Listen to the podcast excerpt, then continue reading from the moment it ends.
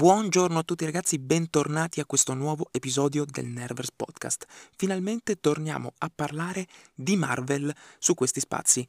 Ho iniziato la frase con finalmente, ma in realtà forse dovrei aggiustare un pochino il tiro, perché ad essere onesto, veramente ci troviamo davanti a un film di cui mi interessava poco. Così per gioco ho anche provato a fare un piccolo sondaggio sulla mia pagina Instagram per vedere quale fosse un po' l'interesse collettivo e ho visto che siamo veramente ai minimi storici.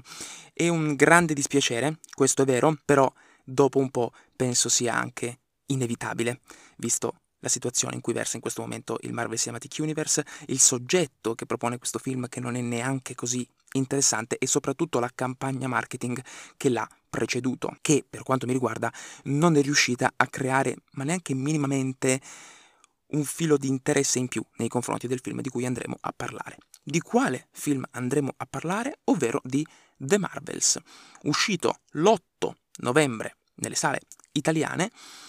The Marvels è un film che fa tornare praticamente al centro della scena Capitan Marvel. Sarebbe il suo secondo film, Capitan Marvel 2, che però questa volta prende questa dicitura The Marvels perché Capitan Marvel sarà accompagnata da due aiutanti, chiamiamole così. Miss Marvel, direttamente uscita dalla serie tv omonima, e Monica Rambeau, ovvero la figlia di Maria Rambeau che vediamo nel primo Capitan Marvel, diventata supereroina dopo gli eventi di WandaVision e non sottovalutiamo quello che ho appena detto, ovvero ho appena citato due serie tv. WandaVision e Miss Marvel. Su questo torneremo dopo perché parleremo di quanto effettivamente sono importanti quelle due serie tv per il film di cui andremo a parlare e soprattutto bisogna vederle prima del film? Non bisogna vederle? Cosa dobbiamo aspettarci da questo film? Un film che potrà introdurre bene gli spettatori alla visione anche se non hanno visto quelle serie? Oppure un film che, cavolo, se non hai visto tutto ti trovi in difficoltà? Lo scopriamo tra poco. Per il resto, invece, mi trovo in difficoltà a parlare di questo The Marvels perché ho visto su internet commenti principalmente incentrati sul definire The Marvels un film inutile. Allora, io non mi trovo completamente d'accordo con questa descrizione perché definire un film inutile è qualcosa che non comprendo appieno e quindi non mi ci ritrovo completamente. Più che altro mi viene da definire eh, Capitan Marvel dimenticabile. È un brutto film? No, io dico di no. È un bel film? No, pure qui dico di no. The Marvels è veramente un film e ne ho la prova per quanto riguarda la mia esperienza che appieno rispecchia il significato di dimenticabile. Ci avevo pensato con Assassino a Venezia, non so se l'avete visto, il film uscito quest'anno, il nuovo della serie di Poirot, diretto da Kenneth Branagh. Sono uscito dalla sala e ho detto, dai, molto carino, però è uno di quei film che forse fa il suo in sala. Poi quando esci te lo dimentichi un pochino, non è un film che ti rimane addosso, ti entra sotto pelle, che non è necessariamente un male. Però mi era piaciuto Assassino a Venezia, ma vedevo molto questa aura di poca memorabilità intorno al film cavolo, The Marvels fa sembrare Assassino a Venezia veramente Avatar. Perché ci troviamo davanti ad un film che, oltre ad essere profondamente dimenticabile, è come se portasse ad allontanare la discussione. E vi faccio un esempio, sono andato al cinema con due mie amiche, amiche storiche con cui vado a vedere i film Marvel ormai da anni. E ogni volta è sempre un po' una tradizione evento, qualsiasi sia il film, non c'è bisogno che sia un Avengers o chissà cosa, però è un po' una tradizione evento, andiamo a vedere il film Marvel, poi se ne parla, si discute, si fanno teorie, se ne parla un sacco. Ok, andiamo a vedere il film, lo finiamo, usciamo dalla sala e basta, andiamo a mangiare fuori. Non c'era nulla da dire. Nulla non se ne parlava. Io provavo ogni tanto magari a tirare fuori qualcosa, ma vedevo che c'era proprio poco interesse nel parlare di un film di cui non c'era nulla di cui parlare. Magari uno provava a chiedere ma voi avete capito cosa è successo in quella scena? Oppure no, ma a me non è piaciuto tanto quello. Più che altro se cominciavamo a parlarne principalmente si parlava delle cose negative. Per il resto è veramente un film di cui non c'era nulla di cui discutere. Cavolo, io infatti ci sono rimasto un po' di sasso perché ho detto siamo appena usciti dalla sala, sono dieci minuti stiamo già parlando d'altro. Questo film ci è completamente scomparso dalla memoria. Già adesso io che sto iniziando a parlarne, faccio fatica a trovare argomenti a cui appigliarmi per discutere di questo film. Infatti, quando sono uscito dalla sala ho pensato, porca miseria, io volevo farci l'episodio del podcast su The Marvels, ma che cazzo dico su The Marvels? Infatti, non mi stupirei se venisse fuori un episodio particolarmente corto, perché c'è veramente poco, poco, poco da dire. Ed è veramente un peccato per quanto mi riguarda. Allora, quindi The Marvels è un film inutile, non so cosa voglia dire film inutile. Film dimenticabile? Assolutamente sì. Film skippabile? Assolutamente sì. Sono dell'opinione che non sia per forza necessario produrre sempre film assolutamente imprescindibili. Questo film sarà fondamentale per l'universo. Questo film non puoi perderlo. Non più avventurine dell'ultima ora. Non più film supereroistico a sé stante che racconta una bella storia. Solo film che fanno parte di questo universo e che ne rappresentano tasselli fondamentali. Allora, non sono di questa opinione. Per quanto mi riguarda, il film alla Ant-Man è sempre ben accetto. I film di Ant-Man non sono mai stati filmoni assoluti, avventure incredibili che cambiavano l'assetto dell'universo. No, erano semplici avventure metropolitane, anche di piccola taglia, divertenti, interessanti, gustose da guardare. Leviamo quella ciofeca inenarrabile di Ant-Man 3 ma se mi seguite da un po' ne ho già parlato in un episodio di questo podcast che vi invito a recuperare se non l'avete fatto, ma le prime due erano chiaramente avventure di mezzo, avventure così mm, per respirare un pochino, magari tra un evento e l'altro. Quindi avventure di questo tipo a me non dispiacciono. Io sono dell'opinione che ce ne sia anche bisogno all'interno di un universo fatto come si deve. The Marvels però è veramente uno di quei film che se uno lo salta forse non se ne accorge neanche. Perché è veramente un film che non, non lascia niente, non lascia neanche il retrogusto dolce di aver visto qualcosa di carino, gustoso, delizioso, gradevole. No, Mm, onestamente per me non c'è tutto questo, anche perché si tratta del film più corto del Marvel Cinematic Universe, parliamo di un'ora e 45, e quindi, caspita, da che avevamo solo film di due ore, due ore passa, finalmente qualcosa che scende sotto le due ore, un'ora e 45. Se io vado a vedere un film che dura un'ora e 45 e nella mia testa non vedo l'ora che finisca, non perché sia brutto, ma perché non ne posso più onestamente, eh, cavolo, un'ora e 45 dovrebbe avere un ritmo molto più, cavolo, veloce, gli eventi sono condensati, non ti annoi.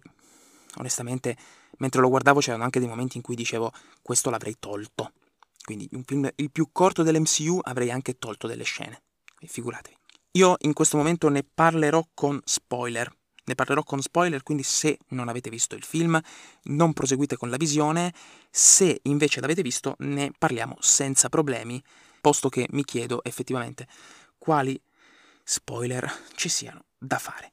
La cosa che più mi ha lasciato interdetto è che, come anche dico nel titolo di questo episodio, la scena post-credit del film è più interessante del film stesso. Io non pago il biglietto per guardare la scena post-credit, io pago il biglietto per guardare il film. E se alla fine del film la cosa più interessante è la scena post-credit, per me c'è un problema. Non è possibile che io vada al cinema per guardare un film per vedere che cosa ci sarà in futuro perché è quello che mi esalta. Io nella mia testa vado al cinema per vedere il film, la scena post credit è la ciliegina. Non deve essere l'obiettivo finale. Perché veramente qui sembra che sia andato al cinema per vedere che cosa ci mostreranno più avanti. Onestamente non è questo quello che voglio da un film in generale, ma in questo caso da un film Marvel nello specifico, perché veramente le uniche cose che sono riuscite a in qualche modo smuovermi un pochino dentro sono state la scena post credit e l'ultima scena, che con il film di The Marvels non hanno praticamente nulla a che spartire. Ora, partiamo magari con i lati positivi del film. Lati positivi io direi assolutamente il trio di protagoniste, Capitan Marvel, Miss Marvel e Monica Rambeau. Allora, funzionano, sono simpatiche, vanno bene assieme, diciamo che non mi fanno strappare particolarmente i capelli, mi potevo aspettare anche molto di peggio, ad essere onesto, ma secondo me funzionano. Secondo me ci stanno. Allora, Capitan Marvel la conoscevamo già. Invece com'è stata l'introduzione di Miss Marvel e di Monica Rambeau per il grande pubblico? Allora, diciamo che se non hai visto le serie TV, secondo me sopravvivi durante la visione, ma potresti uscire dalla sala un filo irritato. Avrai un po' la sensazione di non avere delle parti del tutto, di non far parte di questo grande gioco dell'MCU che tutti quanti comprendono, ma tu magari potresti sentirti un po' fuori posto perché, mm, ok, perché sono tutti a loro agio con quello che stanno guardando, io invece sto facendo un po' fatica perché non riconosco benissimo i personaggi in scena e me li hanno introdotti forse un po' frettolosamente? Allora, Monica Rambeau viene veramente introdotta con due linee di dialogo dove viene spiegato come ha ottenuto i suoi poteri e diciamo che la spiegazione principale è stacce. Non c'è questa grande introduzione del personaggio che però, bisogna dirlo, almeno ha la fortuna di essere già stata introdotta nei film precedenti. Certo, manca una piccola fettina, secondo me, manca proprio quell'anellino piccolo di congiunzione tra il primo Capitan Marvel, WandaVision e il secondo Capitan Marvel. Discorso diverso invece per Miss Marvel, che a mio modo di vedere l'introduzione è molto in linea con quella che è la, l'estetica, diciamo, del personaggio molto fumettosa, che riprende anche quella della serie. Però cavolo, praticamente tutto il film si basa su un qualcosa che riguarda proprio lei. E secondo me lei non è così ben introdotta, viene un po' data per scontata. E in più ci sono dei momenti in cui lei fa delle cose che se non hai visto la serie magari non comprendi appieno, ovvero ad un certo punto usa i poteri senza l'ausilio dei bracciali cosa che viene anche spiegata nella serie, eh, ma se tu non l'hai vista non comprendi niente di quello che stai guardando. Perché sta succedendo? Anche a me mi è venuta questa domanda, perché non ricordavo questo particolare della serie. E mi sono fermato e ho detto, ma perché sta usando i poteri senza bracciali? Poi mi sono ricordato, figuratevi una persona che la serie manco l'ha vista. Quindi, secondo me siamo più o meno a livello Doctor Strange con WandaVision. La storia la capisci, ma danno un po' di cose per scontate e francamente secondo me è un filo irritante guardare un film dove senti un po' di stare entrando dieci minuti dopo, come se ti fossi perso i primi dieci minuti dove hanno spiegato tutto quanto e tu dici ok vabbè, ero in bagno, ho capito tutto quello che succede dopo, però quella lì mi spiegate un po' esattamente, no perché non l'ho capito bene. Secondo me è un po' questa la sensazione che molti possono provare. Stessa cosa per uh, Kate Bishop, perché verso la fine noi vediamo l'aiutante di Occhio di Falco, scoperta all'interno della sua serie, che viene presentata, ok, la conoscete, è lì. Peccato che in realtà se non hai visto Okai non sai minimamente chi possa essere.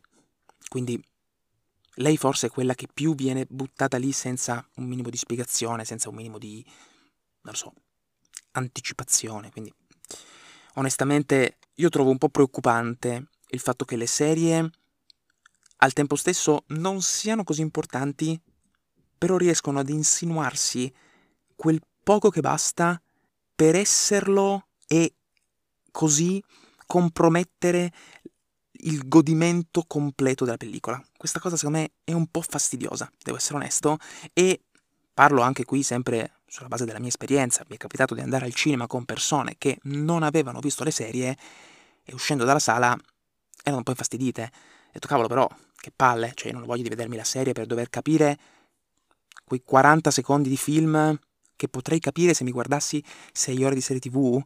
Questa cosa mi scoccia e posso capirlo benissimo. Io posso capirlo benissimo. Infatti la soluzione migliore sarebbe piazzare una bomba, porca puttana, sulle serie Marvel su Disney Plus, così almeno ci liberate da questo supplizio. Ma andiamo avanti. Parliamo di altre cose buone? Allora, in generale il film può anche essere considerato simpatico. Allora, personalmente io credo di aver riso due volte, però non posso mettermi a sindacare più di tanto su quanto un film sia divertente, poco divertente, molto divertente, non lo so onestamente penso che come la noia, anche il divertimento sia uno di quei parametri che sono difficilmente criticabili in modo oggettivo. Ci sono persone che si sono sganasciate dalle risate con Thor Ragnarok, Thor Love and Thunder. Io li trovo veramente di una bassezza infinita. Cinepanettoni in salsa Marvel e magari ci sono persone invece che non hanno riso con quelli, ma si sono divertite molto guardando questo film. Io personalmente non ho riso né con uno né con l'altro. Questo qui è stato un po' più simpatico, ci sono state due o tre scenette che ho trovato divertenti. Per il resto è stato abbastanza elettroencefalogramma piatto.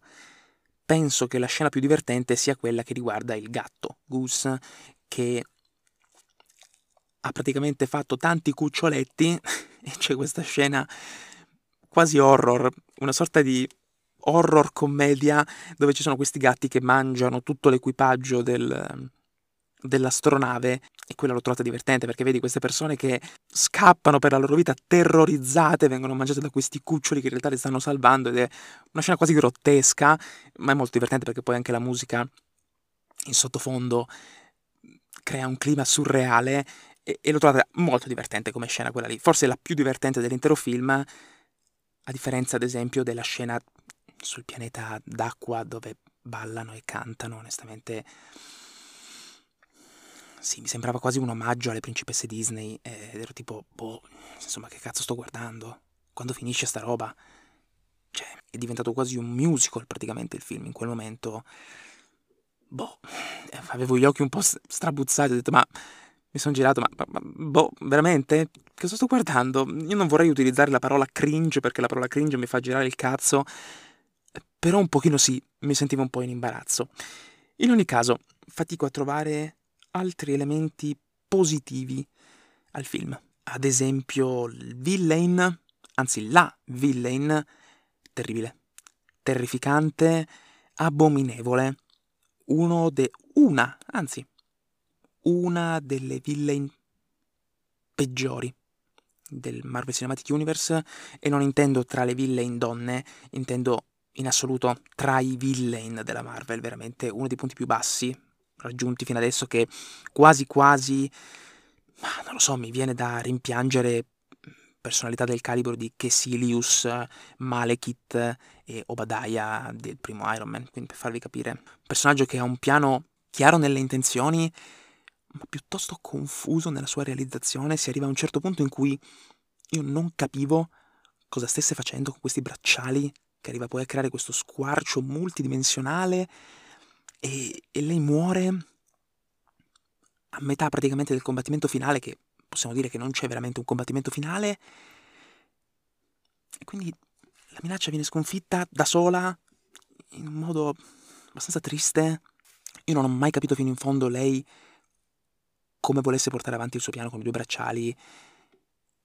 Onestamente l'ho trovato un villain che poteva anche avere una motivazione interessante, cioè io rubo risorse ad altri pianeti per revitalizzare il mio. Ci sta, può anche essere interessante, ma veramente il modo in cui l'hanno messa in scena la rendono delle, uno dei cattivi Marvel più insulsi che io abbia mai visto. Veramente una tristezza infinita, ma infinita davvero.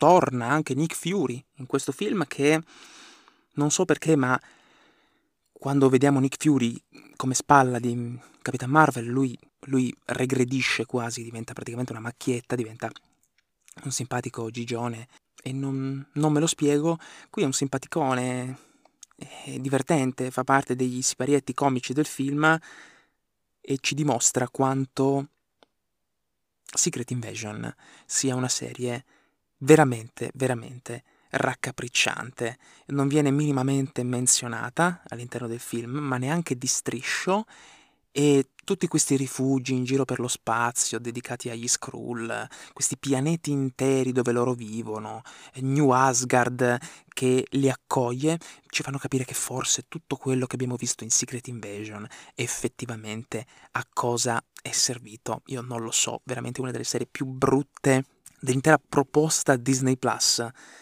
per quanto riguarda il Marvel Cinematic Universe. Mamma mia. Io ragazzi veramente non ho praticamente nient'altro da dire. Aggiungo che gli effetti visivi sono piuttosto bruttarelli, non sempre, ma ci sono molte scene che prendono i personaggi anche molto da vicino e le vediamo completamente realizzate in CGI e a volte fanno un po' spavento. Devo essere onesto, fanno un po' spavento. Film di cui mi stupisco di non avere niente da dire, perché di solito io sono uno che parla tanto. Io di solito sono uno che parla tanto, che riesce a trovare un po' da dire tutto quello che gli passa per la testa. E qui mi trovo veramente spompo di parole, non ho nulla da dire. Veramente le cose forse più interessanti sono l'ultima scena, dove vediamo la futura creazione degli Young Avengers. Bello, sono contento, sono molto contento. Leggere gli Young Avengers è una cosa che mi piace molto, quindi sono molto curioso di vederli sul grande schermo. Spero di vederli sul grande schermo perché automaticamente se mi annunciano una serie TV sugli Young Avengers mi incazzo perché serie TV uguale altissimo livello di probabilità che sarà una discreta merda. Quindi io spero che faranno un film. Inoltre, finora i membri che hanno annunciato, ovvero Miss Marvel e Kate Bishop sono due personaggi che io ho molto apprezzato. Sono forse gli unici personaggi che vengono fuori dal mondo seriale Marvel che sono riuscito ad apprezzare. Quindi sono contento di poterle vedere ancora sullo schermo. In più, negli Young Avengers non posso che essere più contento. Ultima scena, scena post-credit, che veramente è quella che sta facendo più parlare di sé su internet e questo la dice lunga su quanto il film abbia da raccontare. Vediamo Monica Rambeau che è rimasta nell'altro universo, che ancora io adesso mi sto chiedendo perché non abbia anche solo provato a chiudere quello squarcio dall'altra parte, perché non ha provato a mettersi all'esterno dello squarcio e provare a tirare, ma, anche solo provare, e poi magari non ci riuscivi e dovevi farlo dall'interno. Va bene, rimane intrappolata, ok? E vediamo che viene salvata dagli X-Men. Vediamo Bestia e vediamo che c'è Maria Rambeau che lì è viva ed è binary. Ok, ha i bracciali, va bene. Uh, allora, cosa dire? Sì, per carità, ti fomenti, ti fomenti, oddio, gli X-Men arriveranno, posto che, ok, una scena post-credit che ci fa vedere una cosa che vedremo tra 18 anni, che figo, tra 22 anni probabilmente vedremo gli X-Men nel Marvel Cinematic Universe, sono molto contento. Mi, mi, fomento, va benissimo.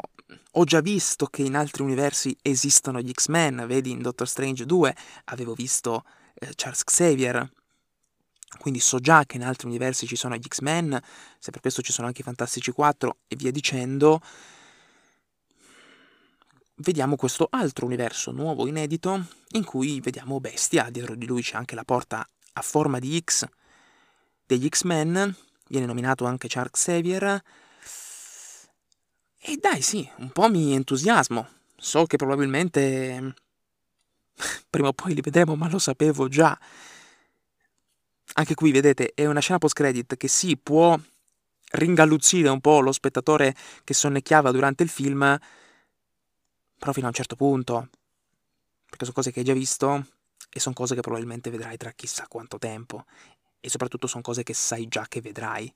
Certo, vedere bestia mi ha fatto piacere, però finisce lì. Non riesco a capire onestamente il super entusiasmo intorno a questa scena. È bello. Quasi quasi ho preferito la scena sugli Young Avengers. Decisamente. Ho preferito quel, quel tipo di scena lì perché magari è qualcosa anche che possiamo vedere in tempi più brevi? Non lo so, lo spero. Ragazzi, io veramente non ho nient'altro da dire. Mi dispiace. Mi dispiace, anzi forse sarete anche più contenti perché questo episodio è venuto decisamente più corto rispetto alla norma. E quindi io mi rimetto a voi. Fatemi sapere voi cosa ne pensate di questo film, se l'avete visto. Se non l'avete visto, se non avete intenzione anche di andarlo a vedere se aspetterete che esca su Disney Plus, se l'avete visto, se vi è piaciuto, se non vi è piaciuto, cosa vi è piaciuto e cosa non vi è piaciuto. Io rimango in attesa delle vostre opinioni. Come al solito vi lascio in descrizione tutti i link per raggiungermi ovunque nello sconfinato mondo dei social, che in realtà è soltanto la mia pagina Instagram e questo podcast, però in ogni caso vi lascio tutti i link in descrizione. Noi ci sentiamo probabilmente la prossima settimana ho già un po' pianificato di cosa parlare nelle prossime settimane, quindi arriveranno contenuti succosi o che almeno spero lo siano. E quindi vi auguro un buon weekend e ci sentiamo la prossima volta. Ciao a tutti ragazzi.